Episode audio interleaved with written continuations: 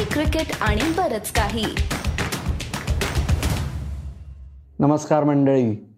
लक्ष लागलं आहे अर्थात इंडियन प्रीमियर लीगच्या सोळाव्या आवृत्तीकडे. परंतु चेन्नईमध्ये भारताला रियालिटी चेक मिळालेला आहे का वर्ल्ड कप वर्षात? हा महत्त्वाचा मुद्दा आहे. आणि दुसरीकडे आय पी एलच्या आधी डब्ल्यू पी एलमध्ये विजयी सुरुवात दिल्ली करणार मुंबई करणार का यू पीची टीम करणार? या महत्त्वाच्या मुद्द्यांवर थोडा प्रकाश टाकण्यासाठी मी अमोल कराडकर आज घेऊन येत आहे साप्ताहिक सी सी बी के तर मंडळी सुरुवात अर्थात करूया आपण भारत विरुद्ध ऑस्ट्रेलिया या मुद्द्याने. काय झालं नक्की? मला पहिल्यांदा हे अधोरेखित करावं असं वाटतंय की ऑस्ट्रेलियाने ऑस्ट्रेलिया करणे याची प्रचिती आपल्याला ह्या दौऱ्याच्या शेवटच्या महिन्याभरात आली.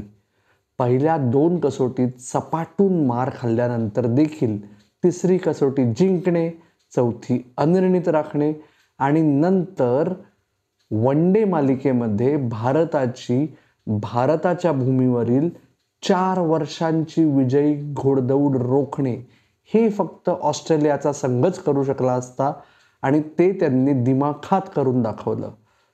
पण भारताचं काय? वर्ल्ड कप आलाय. सात महिन्यात सुरू होणार आहे. आता सहा.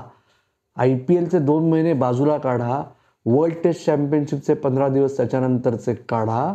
आणि मग असं लक्षात येईल की अरे वर्ल्ड कप अजून लांब नाही. वर्ल्ड कप फक्त तीन साडेतीन महिन्यावर येऊन ठेपला आहे आणि मग भारताची ही जी सगळी प्रश्नचिन्ह आत्ता ऐरणीवर आलेली आहेत गेल्या आठवड्याभरात त्याचं काय?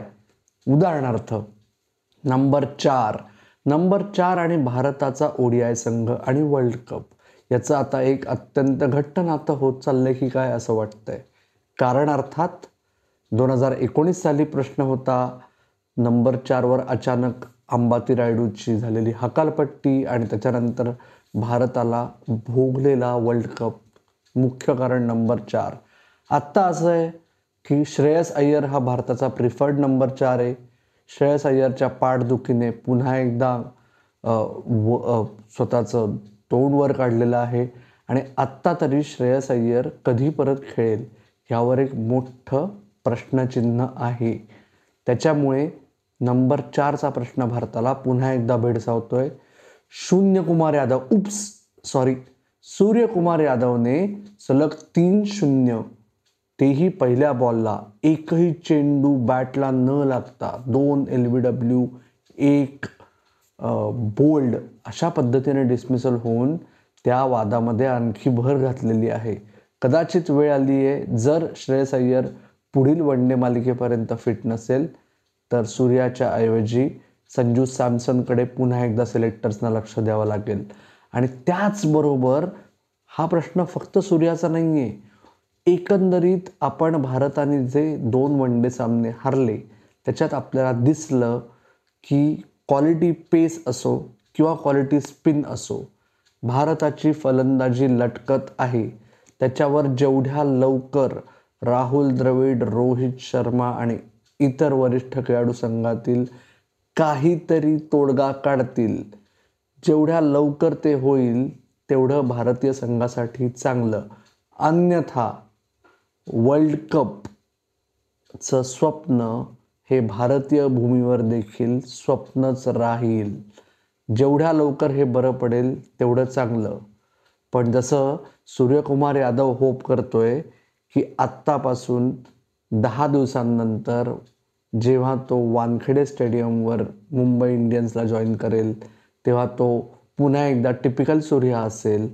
त्याचप्रमाणे माझी खात्री आहे की तुम्ही सगळेजण सुद्धा होप करत असाल की आता कधी एकदा आय पी एल सुरू होते आणि जर तुम्ही पुण्यात असाल कधी शुक्रवारी चोवीस मार्चला तर संध्याकाळी डेक्कन जिमखान्याच्या बँकवेट हॉलवर नक्की या.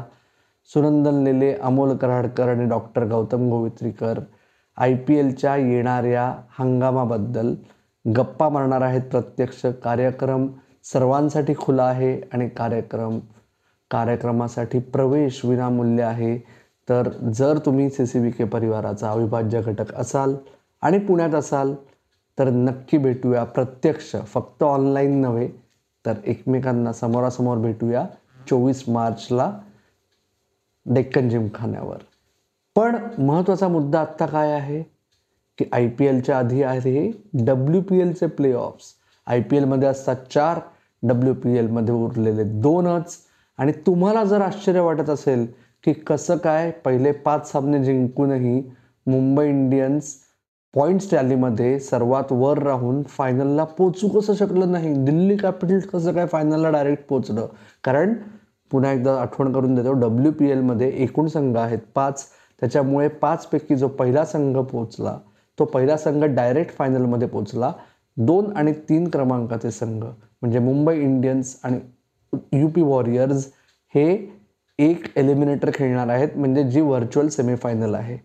तर मुंबई इंडियन्स पाच सामने खेळला आणि तरीही शेवटच्या तीनपैकी दोन सामने हरल्यानंतर तो दिल्ली कॅपिटल्सच्या मागे राहिला.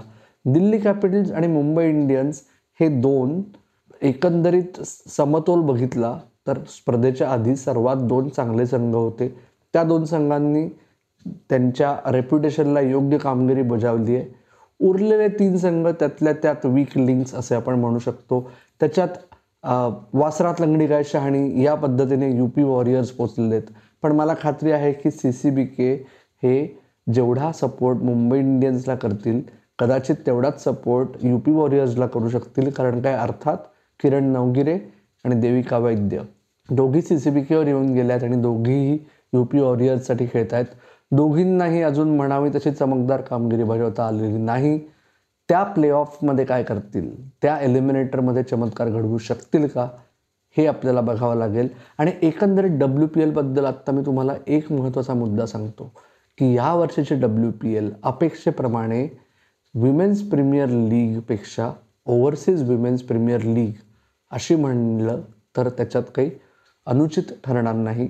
कारण भारतीय महिला खेळाडूंना अत्यंत कन्सिस्टंटली ओव्हरशॅडो केलेला आहे परदेशी महिला खेळाडूंनी आणि ज्या ज्या परदेशी खेळाडूंनी त्यांच्या संघाला तारून नेलेलं आहे त्या त्या संघांनी अत्यंत यथायोग्य कामगिरी पार पाडलेली आहे.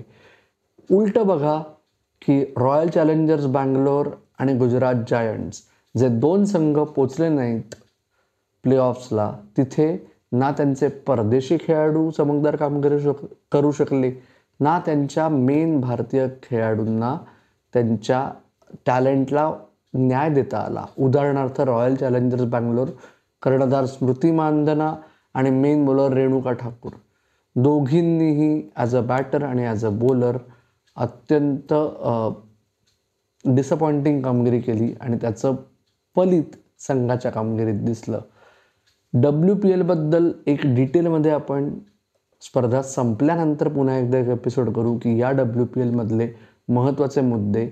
पण जसं मी म्हणलं की आत्ता आपण एकीकडे लक्ष देऊया येऊ उभ्या टाकलेल्या आय पी एलकडे आणि त्याचबरोबर होपफुली ऑनलाईन आम्ही तुम्हाला सारखे सारखे भेटतच राहू. परंतु ऑफलाईन मात्र पुण्यात असाल तर चोवीस मार्चला संध्याकाळी डेक्कन जिमखान्याला नक्की या. नाही जमलं पुण्यात नसाल तर हरकत नाही. आपण ह्या माध्यमातून एकमेकांना सारखे भेटतच राहणार आहोत. तुमचा अभिप्राय आम्हाला नोंदवा. तुर्तास मी थांबतो. तुम्ही मात्र ऐकत राहा बघत राहा आणि आमची वाट पाहत राहा. धन्यवाद.